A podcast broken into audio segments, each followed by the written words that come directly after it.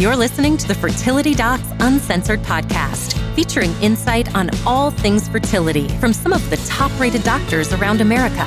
Whether you're struggling to conceive or just planning for your future family, we're here to guide you every step of the way. Hello, this is Dr. Carrie Bedient with the Fertility Center of Las Vegas, and I am joined by my two sparkling co hosts, Dr. Susan Hudson from Texas Fertility Center. Hello. And Dr. Abby Eblen from Nashville Fertility Center. Hey, everybody. How you girls doing? We're doing, doing great. great. Yeah. What have you been up to this weekend? Anything fun and exciting and went shopping? Ooh, what kind of shopping? House shopping, clothes shopping, kid shopping, stuff shopping, car Clothes shopping. Clothes shopping. My we I have two weddings that I'm going to um this Ah. fall. And so I decided to go get a nice new fancy dress. And so it was it was pretty cool. It was pretty cool. We went to What's it look so I went to um Neiman Marcus last call at our outlet mall. Oh, yeah. I, I I love I love bargain shopping, but I have to bargain shop at like places that are spread out enough. Like I can't walk into a store that's all cluttered. Yeah. It puts me on information overload, and I look through and walk out with anxiety. So Oh, that is, no, no, no, Susan. That is fun, fun, fun to dig through everything and find the like the really expensive, well-made outfit that you get for like fifty percent off fifty I can percent. do that and be organized and not make me claustrophobic.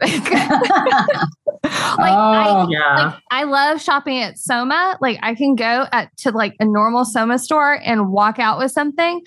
I have walked into our Soma outlet literally five times, like v- with very intentional. I want to buy like a pajama top, and I cannot make a purchase. I am like struck with like immobility at See, lack of that's- organization. that's your problem. You've got to walk into a store like that going, what bargain can I find? It may be a pair of shoes. It may be a top. It may be a dress. You just have to let the let the world open up to you and let let the store give you what it's got. You can't go in with like, I've got to get this or that. Cause you know, when you want to buy something, you can never find it when you need it. So I've- Yeah, well, this is one of those times I had to go find something specific. So we went in and I went shopping with my daughter and we pulled like 10 things off the rack and we go in the dressing room and I'm like, pick which one you want me to try on first. And I tried on the first dress and it was like, oh. oh, that's cool. That usually doesn't happen with dresses. and then I tried on the other nine and it was just like, mm. but it was, it's, Wow. it's blue and it's strapless. And it, it was like, it was literally like when we put the zipper up, I was like, it fits perfect. Like Well, That's awesome. nobody can all see the right Susan. places and loose in all the loose places. Susan's tall with this long, thin body, so there's not too much I think that would not look good on her. But um, I, th- I I think uh, probably all those nine dresses looked really good. But that's cool. Blue's really pretty color. I like royal blue. It was, it was really, it was fun. It was one of those dresses that, I mean, you have to have a kind of fancy event to go to. And I, Yeah. haven't, I haven't gone to it, you know, with COVID and everything like that. I mean, Yeah. all the like fancy stuff we used to go to, I haven't been to anything in two, three years. And so I was like, need a new dress. So it was fun. Now I got to get shoes. I had a nephew that got married um, about a month ago, and I was kind of like you. I was like, I want to wear just a really, you know, it wasn't a long dress or anything. It was an outdoor wedding, but kind of a fancy dress. And so I don't know what hit me, but I decided I was going to wear a fascinator with the dress. Nice. and I couldn't find one that matched the dress. So I used my skills of color matching and color mixing and mixed up color and like just painted the, the fascinator. It actually looked pretty good, I thought. So That's cool. That's cool. You know, I was watching um I think I was watching Sweet Magnolias. Have y'all seen that series? uh-uh. Okay. Mhm. Love the series. Very cute. But they were having a they were having a um funeral slash celebration of life um, for someone in the town that had passed away. And it takes place, I think, somewhere in the South, like Virginia or somewhere like that, you know. And they were all wearing fascinators. And I was just like, oh, I hope, I hope this becomes a big thing in the US. You know, I have to say, I felt a little bit dorky wearing it, but I'm like, you know, I'm just going to do this. I want, I want to wear this fascinator, and I think it looks good. And a lot of people came up and commented on it, and I stood out whether I wanted to or not. it's just a cool name for a hat. Yeah, I like Yeah. it. For any fashion item, like if you walk into something wearing a fascinator, it means you are the most fascinating person there. and so it seems appropriate for you to wear. Exactly. Well, I, th- I think it's back from my days when I lived in Louisville and did my fellowship there. I got used to once a year we'd wear hats to the derby. Oaks and if you went to Derby. So yeah. Yeah. All right. So let's let's bump into our topic. And what we're going to go through today, we have a ton of questions about really what's the next step. Things didn't go the way that we wanted to with our IVF cycle. So what do we do now? So we're talking a little bit about what are next steps. What do you do with the failed transfer? Um, one of the things we noticed about these questions is there's a lot of nuance in them. And so that's it's part of the reason where some of the stuff we're going to talk about we have talked about before, but some of them are more of the kind of the the very subtle things that we pick up on. We're like, well, maybe we do this. So not the not the concrete hit you over the head things, but just a well, maybe you try this kind of things. a lot of the art of medicine. yes, Yes. the art the art of ART. Yeah. the art of art. Yes. All right, All right. Susan, what you got? Okay. Hi, ladies. Love your podcast. My husband and I have been trying to conceive for two years. Listening to your episodes has been really helpful, especially over the very difficult last six months. My question is what additional tests would you recommend or other options we might have before IVF? Um, they've had all the normal tests um, done twice by their RE and OB-GYN. Everything's normal. Two semen analysis and HSG normal. She's 30 with unexplained infertility and has been very frustrated. They've done three Clomid only cycles, three Clomid and IUI cycles, and a letrozole gonal F progesterone IUI cycle with the REI. Can't rationalize spending any more time or money on failed IUIs, even though my doctor said I've had several really good follicles. Are there any other tests we might not have done yet? Anything else you could recommend before we jump into IVF, which seems like our next best chance? The cost of IVF is not something that'll be easy on us right now, but we're both ready to start a family and feel like I'm close to my breaking point after the fourth failed IUI and two years of being in limbo. Any tips or advice would be greatly appreciated. Thanks. I would make sure that there's a good intrauterine evaluation. Mhm. HSG is great for tubes. Um, I'm assuming with your REI, you've gotten all of the egg testing done and that they've got a good idea of dosing from your prior cycles. Like that's probably um, in place. I, I think a good uterine evaluation, saline sonogram, hysteroscopy, or both is is probably one of the things you for sure want to do before you hit a transfer doesn't really matter before retrieval, but for sure before transfer, I would do that. Yeah, I mean, it's tough because there's just not a lot of tests to do anymore. It's interesting over the course of my career, there's less tests that we do now than we used to do before. We know that sperm penetration assays don't really tell us anything, antisperm antibodies don't really tell us anything. And so, and, and I think we all three get that a lot like, okay, well, you've done these tests. Well, what are the other tests? I'm ready to do those. And unfortunately, there's just not a lot of other tests. There's millions and millions of things that probably have, have to happen for an egg and a sperm to get together. And, you know, I think at 30, the good news is you're young, but you've also been at it for two years and, you know, you're ready to have a baby. And so I think a push towards something more aggressive is probably the right answer, even though we don't really have any tests to look and say, you know, kind of what the problem is. We know that IVF is more successful and you want to be pregnant. You don't want to just spend your life doing tests. Yeah, I, I completely I agree. And and one thing to remember is that when you're doing IUIs, your best chances are in your first three cycles. Um, Mhm. After that, it doesn't mean you can't conceive, but it means your success rates have really started to plateau. And so, you know, there's some people who would choose to do more. Um, but, you know, if your ovarian reserve is good and you need to take three, six, 12 months to save up for IVF um, so that you can do it in a kind of financial um, situation that isn't going to add a, as much stress on you, I would I would take that opportunity. You know, it, it is one advantage of trying early and having a little time on your side. One thing that I would consider because you mentioned how how the stress of the failed IUIs is hitting you, I would definitely make sure you have some sort of support group going into this because IVF is difficult and and any fertility treatment is difficult. And so having really someone else who's totally impartial, who's not your spouse um, or your best friend say, this isn't your fault. You can't control this. And focusing on the ways that you can survive to get through this um, it can be really helpful. And so it's not, it won't necessarily cure the pain. And this applies to both physical and mental pain for whatever is causing it, but it won't necessarily cure the pain. But if it can help you live with it without being driven to distraction, that is very worthwhile. Yeah, absolutely. Good advice. Good advice. What you got next, Susan? All right. Um, I'm 37 with secondary infertility due to bilaterally blocked tubes, AMH 0.98, have always had regular cycles. Got pregnant with my two year old son within eight weeks of trying. So my husband and I knew pretty quickly that something was off. I just finished my first egg retrieval and got the following eight eggs, five mature, four fertilized, one day seven um, 6BB blast PGT pending. My question is if we had to repeat the egg retrieval process, should we modify the med regimen? If so, how? And is there anything else I could do to optimize egg retrieval if I have to do this again? I'm pretty healthy non smoker with normal BMI. Medication included Gonal-f and Menopur, cetrotide antagonist, dual tr- trigger with Lupron and HCG shots.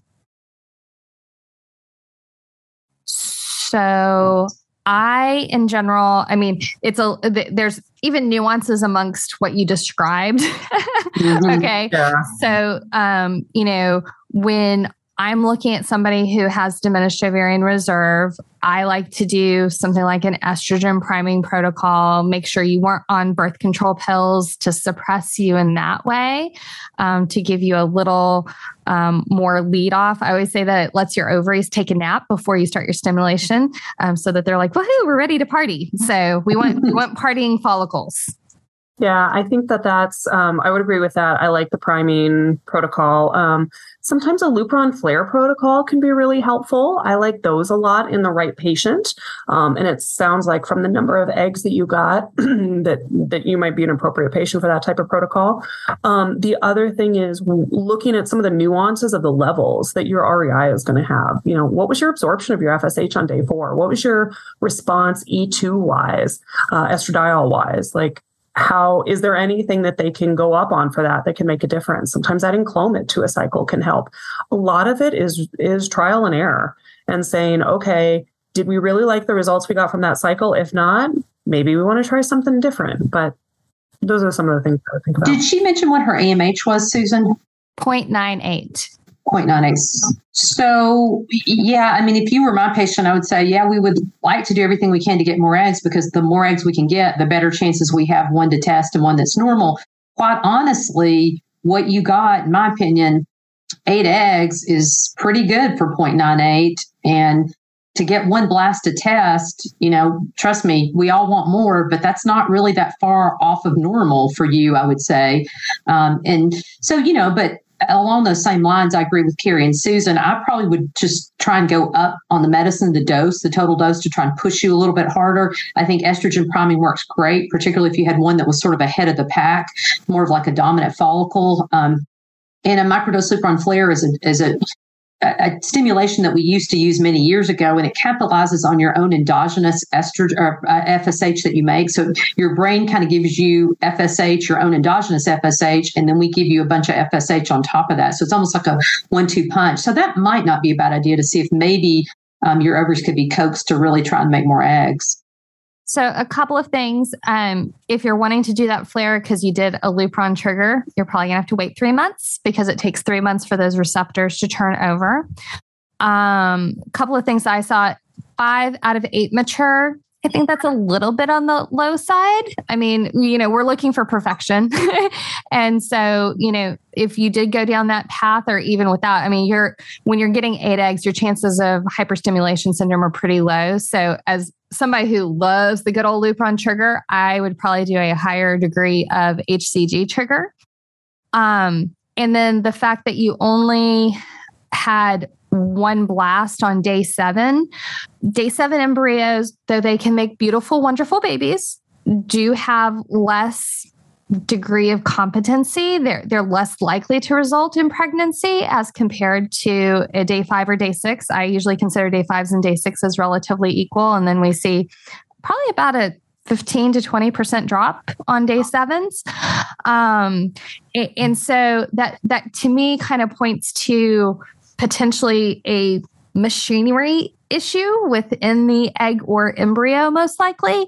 And so making sure you're taking some vitamins like CoQ10, DHEA. Um, data is mixed. Beliefs amongst the three of us are mixed on this one. Um, but growth hormone might help improve how your embryo is actually acting um, in the lab. So it would be something to consider. It is not a miracle, but it, it, it is something that might have an effect. One more thought and kind of subtle here, but you know, you're saying the fact that you had eight and only five were mature. What that really kind of says to me is in a 37 year old with a abnormal AMH is that your doctor was really trying their best to scrape out every little egg that might be there. Mm-hmm. So what that says to me is you know, there might have been some really small follicles that they were just trying their best to get the egg out of, and that's why there was the maturity wasn't quite as good. Yeah. When you look at the fact that there were five mature and then four fertilized, fertilized. Uh-huh. that that is a, a good ratio. That's good fertilization. So, yeah. Yeah. So I was I was kind of thinking what Abby was thinking of. I bet they were going for absolutely everything they could get they and doing their best to get those eggs in there and you know getting them in the hopes that they were mature because the small ones can become beautiful babies it's just statistically they are far less likely to kind of in the same way that the day sevens if they make the baby it's great but they're just less likely to make the baby mm-hmm. All right. All right. What else? Our next one. Thinking about getting a second opinion, 33 years old, IVF process a year started a year ago. Um, both partners are carriers for cystic fibrosis. PGTA and PGTM testing done. First egg retrieval resulted in two unaffected embryos. Second egg retrieval resulted in four unaffected embryos. Two are mosaic. They have an unbalanced translocation. ERA performed, uh, oh, we also have an unbalanced translocation. ERA performed before first transfer, good. M2 testing for me and my husband both negative. Transfer in February failed to failed due to bad luck. Performed a thrombophilia panel, so far looks good. Found out yesterday the second transfer failed. Have not spoken to doc directly yet. Doc said success on transfer is 80%, which seems high to me. What else can we test for? When do you know it's time for a second opinion? Should we do another transfer first or egg retrieval to bank? What's age on this patient, Susan? Did she say 33? 33. 33. Okay. So I'm a little confused. So there's six that were unaffected, but they're also carriers of a balanced translocation too? Yes. That's which awful lot. That's awful. Because we typically say, um, I believe 30% chance of having an unaffected embryo if you have a balanced translocation, but it's hard to tell with PGTA whether it's balanced or not. Well, it depends on how the PGTA is run, on what type of platform. And, uh, and 30% for good embryos is is so wildly variable. Yeah. Um, I mean, I know the genetics counselors that we work with, like they they give kind of a more vague percentage in terms of it's really hard for us to know what percent are going to come out normal versus mm-hmm. not. Uh, you so know, what whenever, I'm hearing is, I think a good like first of all, none of us are genetic counselors. yeah, we're just unless I'm wrong, none of y'all actually have a degree in genetics. No, I certainly yeah. don't. Okay, so although we know a lot about genetics, this is so complicated very that complicated. I think you need to have a very good, solid sit down discussion with a genetic counselor to fully just fully kind of understand the the and probably a, a genetic counselor um, associated with the company that you did your PGT through, because then they're very specific to that platform as to what is the kind of sensitivity and specificity of, of that test for balanced translocation. Um, but I do have to say, an 80% success rate on an embryo transfer. That's high. That's, that's a really high promise to give somebody. Yeah. I mean, I like to think we're good, but that's, whew, I'd love to be 80%. She didn't make a comment about which ones are balanced and which ones are unbalanced. So I'm guessing they didn't know when they transferred which ones were balanced and which ones were not. Well, no, I think they did no. PGTA, so they would have seen the unbalanced ones there. Okay. Yeah. They may not have seen the balanced ones, but they would have seen the unbalanced. Um, I think the 80% success rate is not necessarily pie in the sky. Like, I think that to me, based on our rates, makes sense. Um, but it's also because if you have a center that is very selective on the embryos they are willing to biopsy, it means that there's been a lot of selection already done. Um, and so I, in the right circumstances, I can see that. Um, but I think I, agree with Susan. I think you get really good genetic counseling on all this to see the impact of you know talk to them about the mosaics um, many people will not transfer a mosaic um, but there there are some people who will and there's going to be more and more people that will. I would also recommend a, like a hysteroscopy. You, have had two transfers of chromosomally normal embryos, and we know there's a pretty good study. Gosh, that was probably 10 years ago that came out that said that if we transfer essentially two untested embryos, that 30% of those people who have had a normal saline ultrasound actually have pathology in their uterus. So the fact that you've had two chromosomally normal embryos transferred, I would you need to have direct eyes on the lining of your uterus. Yeah, there are things you can't see with just the general tests we do before a cycle. Mm-hmm. Okay. All right. What's next? All right. I want to start out by saying how much I appreciate your podcast. Thank you. I'm 35. In 2021, my day three lab showed AMH of 3.2, FSH of 8.2. When repeated in 2022, AMH was 1.6 and FSH was 9.5. We have done six IUI cycles with letrozole and one retrieval. My stimulation was Follistim and Menopur 150 with Ganirelix, triggered with Lupron and Pregnyl. Stimulation cycle was nine days at the the time of trigger, I had about 21 follicles, um, one at 19, four at 18, five at 17, the rest at 13. We're able to get five mature eggs and two M1s, five fertilized, three stopped growing at 11 cells, and two never grew. How common is no blastulation? What protocol changes would be helpful next time? How likely is it to get no embryos next round? Any advice is appreciated. So 21 follicles and five were mature. Is that what she said? Yeah, yeah. but listen, listen to the sizes. The sizes are pretty small. One is 19, four at 18, five at 17, and the rest are 13. Yeah. Carrie's gonna let me guess. Carrie's gonna say your follicles needed to grow for at least yeah. two more days. I would say so too. Minimum, like I would uh, push push it longer. Yeah, like, it, I think that makes at least two more days. That makes a big difference. I think to have bigger follicles she only stimmed for nine days. And, you know, yeah. Yeah. I can't remember the last, I mean, unless I had somebody with really bad diminished ovarian reserve and they're like in like 42, 43, and they, they just do that thing that 40 year olds do. Yeah. Like the, the, the, I can't remember the last time I triggered somebody before like day 11, much less day nine. Well, so. and you know, you never know as a physician what the right time is, but I think we do mm-hmm. know from a lot of research done in Carrie's practice that the bigger the follicles, the better, the more mature they are, the better they fertilize, the better they develop. So I think we would all agree if you're going to go through again, we would push you not necessarily, I mean, maybe not even necessarily change the medicine dramatically, just push you a day further or two.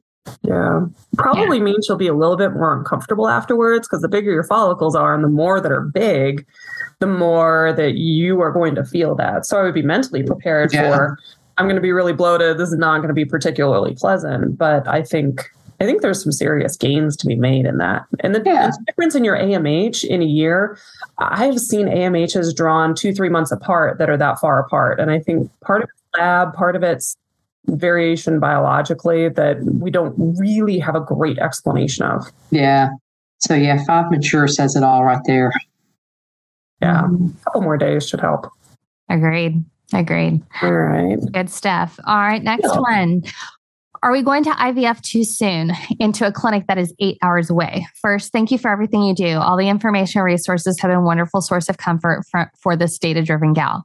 My question for you is Are we jumping into IVF too soon, especially considering we are looking at using CCRM Colorado? Feel free to redact if necessary, which is an eight hour drive from us. Wow. Um, husband, husband and I have been um, having timed intercourse on and off since late 2020 in combination with some medicated cycles after CNRE in late 2021.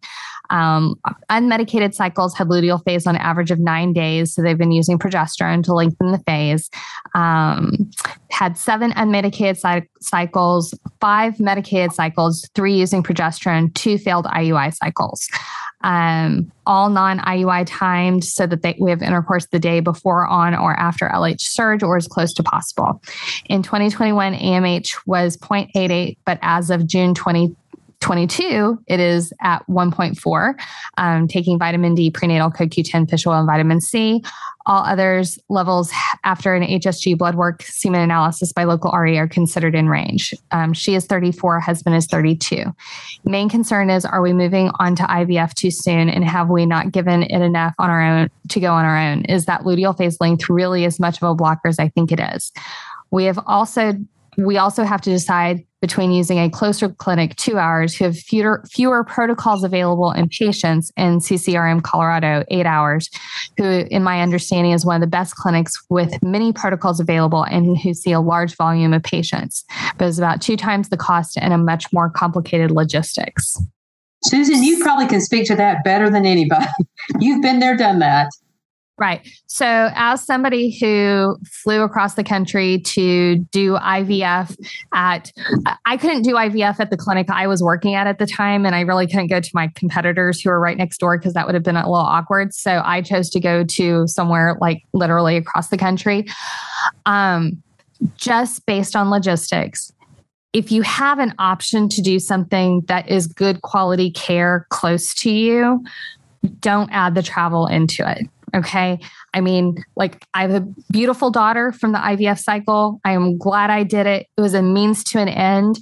But adding that travel and the uncertainty of like, even if you're doing local monitoring, it's like, when do I have to get a flight? And what if, I mean, I got stuck in a huge, um, sn- like one of the biggest snowstorms in New York history. And I mean, things like this happen. And if you don't have to go to it, um, I would I would recommend considering something closer as long as you think that you're going to get good quality care there. Yeah, I, I, think the number of protocols. I mean, I think she's a little. I mean, you could argue that we could we could do a number of protocols too, depending on how we do the Menopur, how we do the Ovidrel, if we add growth hormone. I mean, you know, we're all pretty creative. I think we can come up with different protocols and maybe we don't publicize that we have all these different protocols, but we do. And so I think, you know, if it's a quality person that's, you know, that's you feel is going to be good for you. I, am like Susan. I, I, don't think I would travel far and wide because people always have this feeling that the grass is greener on the other side, and a lot of times it's it really is not. Mm-hmm. It just tastes different. yeah. One one other thing about the the protocol, like like Abby said, our so our clinic when we were automating things we're like okay we're going to write down all of our different protocols so that all we have to do is tell our nurses do protocol number one or five or whatever. When we started writing down everything not even uh, not even crazy like random protocols that we will sometimes do, but just variations on the normal theme. I mean, we were already hitting the 30s and 40s just yeah. because, you know, a dose of 100 is going to be a different protocol than 125, than 150, than 200, and so on. And so the, the protocols, is, that, uh, that is a communication thing between the internal staff um, that is really not terribly different from any other clinic, I don't think because the doc is going to say, I want to do X, Y, and Z, and they're going to make it happen. They haven't numbered everything out, which is fine. Most of us don't don't really need to. You just say, all right, this is what we're going to do. So that happens to work from a logistics method for that clinic. And so that's what they do, which is great.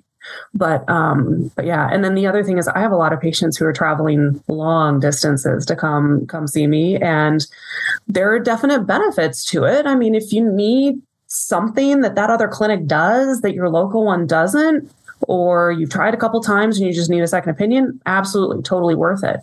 Um, but it it does add a lot of headache in, and having the last minute flights and I I did IVF on one of my girlfriends recently, and she walked into the airport to come in on a flight, and she had four different flights booked for that day. And so the TSA agent was like, "Which plane are you actually getting on?" and she was like, "I actually don't know. Let me pull up the boarding pass for the one that I'm I'm planning on getting on. I'm getting on, and she showed it to him. But it's it can be really stressful. So I I would agree. Like if you can get get it done close to you, do it. If if you need to travel, lots of people do it. It's entirely possible. Yeah, we all we all have patients that do travel. It's just yeah. if if there's an option that will provide you good quality care and you're saying travel because of the name of a of a clinic and number of protocols which I, I totally agree like when you start you know i kind of we have big categories, but then within those categories, we have little subcategories yeah. and, and, things like that. So I would take it with a little bit of a grain of salt. Yeah. All right. Let's do one or two more. All right. Um, I was in the middle of a medicated cycle for a frozen embryo transfer, estradiol patches, when I went for my blood work and ultrasound this morning and found my ovaries were quiet and lining looked great. But when the nurse called, she said my progesterone was elevated, showing I had ovulated despite, despite what the ultrasound showed. Mm-hmm. How can this mm-hmm. happen? Love your podcast. Sometimes it just happens. Yeah. That's why we check I mean, it. Yeah, like we're we're OCD for a reason because even when we think everything is going perfect and our patient is taking the meds that that they need to and they're doing everything as prescribed, like there's a reason you're in a fertility clinic and it's because your body is sometimes doing exactly what it wants to do, not what everybody else wants it to do. And and that's why we check. I mean, nobody's going to freak out about that. It's just like a all right, take your progesterone, get a cycle, and call us, and we'll do it again. And doesn't mean the next cycle is not going to work. Doesn't mean that they necessarily have to do anything differently. I mean, they will. The, this this type of scenario rankles fertility docs, and so they're going to go back and they're going to go back and look at your baseline and look at anything you have done since then and your prior records, and then go, all right, does she like does this happen all the time with this this particular body or is this a random one-off?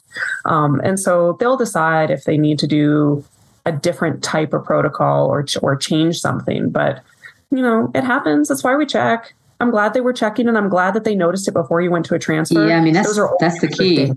yeah that's it's, yeah. it's frustrating for everybody the reason why we t- check it is because progesterone opens and closes the window of opportunity for mm-hmm. implantation. So if you had already gotten progesterone exposure from ovulating, then then your window's closed and we could do the transfer and you're not going to get pregnant. And as frustrating as it is to stop, regroup, come up with plan 2, it's much better than not getting pregnant. Yeah. yeah. And we're always disappointed when that happens when somebody comes in with a giant cyst or their progesterone's elevated or their lining looks terrible, it always makes us feel bad too. We don't want you to have to go back through all that stuff again. It's kind of overwhelming, but but we want to give you the best chance. And so, like Susan said, I think the bright side is they figured it out before you had an embryo transfer. Absolutely. All yeah. right. One more. Hi, ladies. I look forward to your podcast every Tuesday. It's really gotten me through the journey this year. I am 32, almost 33 in July, and my husband is 29. We have been trying to conceive for seven years. Over the course of seven years, I've done six Clomid cycles of timed intercourse, two IUIs with letrozole. First one resulted in a chemical pregnancy, um, HCG of 10, and one retrieval that resulted in five embryos not tested but graded for AA. I have had two HSGs, one hysteroscopy, one laparoscopy, saline ultrasound. All blood work is textbook perfect. Two failed embryo transfers with unexplained infertility and slight male factor. Where do you suggest we go from here for our next transfer? What have we missed? We have three embryos left. Thank you for all you do. That's when you start thinking outside the box. And and these are things that not all of us would agree on, but you know, we after two transfers of great embryos and there's not a pregnancy, we start thinking, okay, what's what's out there? What can we do? What can we wrangle? What can we do differently? And that's where some of us would think about doing an ERA biopsy. Some of us would not think about doing an ERA biopsy. Um, some of us would think about doing a receptiva assay too, although you've had a laparoscopy, and that's really kind of looking for an inflammatory mediator that tends to be associated with endometriosis. You've had a negative laparoscopy, so that probably wouldn't be something that I would think about doing. Um, but that's really the frustrating job or thing of what we do. There's just, it's hard to know what else to look at. We just don't know that much about implantation. So I would also, if you haven't been tested for chronic endometritis, I would make sure that there's no kind of low grade inflammation, infection going on inside the uterus. Um, double check, you know, your thyroid function. If you have any other underlying health conditions, making sure those are picture perfect. Okay. Because, you know, we, we want to make sure that you are as healthy as what you should be. Let's see. Anything else, Carrie? They're not PGT tested embryos. Oh, that's a great point. Right. I mean, those first two embryos could have very mm. easily been both abnormal. Yeah. I mean, if they were if they were PGT tested euploid embryos, then I would say do a thrombophilia panel or, or an RPL recurrent pregnancy loss panel, knowing that they're not PGT tested, you could you could conceivably thaw them and do PGT testing on them. Mm-hmm. That has the risk of losing them in the thaw or damaging them in the extra freeze thaw process. But that risk is moderately low. Yeah, we we do that a bunch in Nashville, and we've really had, I mean, I, minimal minimal damage. Most of the time, the embryos do great, and they get pregnant with the normal ones. And when you look at cost wise, realistically, thawing, biopsying, and refreezing is probably going to be the cost of a FET cycle, approximately. And so, if we're wrong one more time, you would have paid for it. Yeah, yeah. So, and that can also tell you if you know you want multiple kids, that may spur you on to doing another retrieval. So sooner rather than later before you go through a transfer. Like if you know, oh, of my three remaining embryos, two of them are abnormal, that may push you to say, okay, let's let's do another retrieval sooner rather than later. Go straight into PGT testing so that you've got full family planning, not just for first kid, but for a later one as well. Um, so, Carrie, at 32, what would you tell her statistically about her five embryos genetically if she's 32? At least one of them's normal statistically. Like by the time you get through all of them, you are very likely to get get a baby at the end of it. We just don't know, don't know is it going to be on your next embryo transfer or the last available embryo transfer. Um, you know, statistically, I would say the other three are going to be normal. Um, but statistics are great when you're talking about a football stadium full of women, they suck when you're talking about one woman. Individuals, like, yeah. It it does not take very much to throw numbers. I mean, if you figure just one embryo in either direction is going to throw 10 uh, 20% out of 5, I mean, that's that's a big deal. And so, you know, I I think there's probably a baby in there. It's just can you put your head down, suck it up and get through that? And do you want to do anything else prior to your next transfer like like PGT, like an endometritis evaluation, like whatever. Yeah. And I, I, do think this is a good time for you and your partner to kind of sit down and talk about how many kids you do want to have. Because I think that is, if you only want to have one ish kids, one ish, one ish, um, then then you, you you may not need to do those other things and consider another egg retrieval and things like that but if you're sitting here saying i want to have three kids that that's a different conversation mm-hmm. yeah very much so. Very much so. All right. Well, to our audience, thank you so much for listening. Be sure to tune in next week for more. Be sure to subscribe, leave us a review in um, iTunes. We'd love to hear from you. We're on Instagram, we're on Facebook, YouTube, all of those places. So hop on by, leave us a like, subscribe, and say hello. You can also visit us on fertilitydocsuncensored.com to submit specific questions that you have about infertility. All questions will be answered on the podcast anonymously for our Ask the Doc segment, like today. So don't hold back. We'd love to hear from you. As always, this podcast is intended for entertainment and is not a substitute for medical advice from your own physician. All right, we'll talk to you soon. Bye. Bye.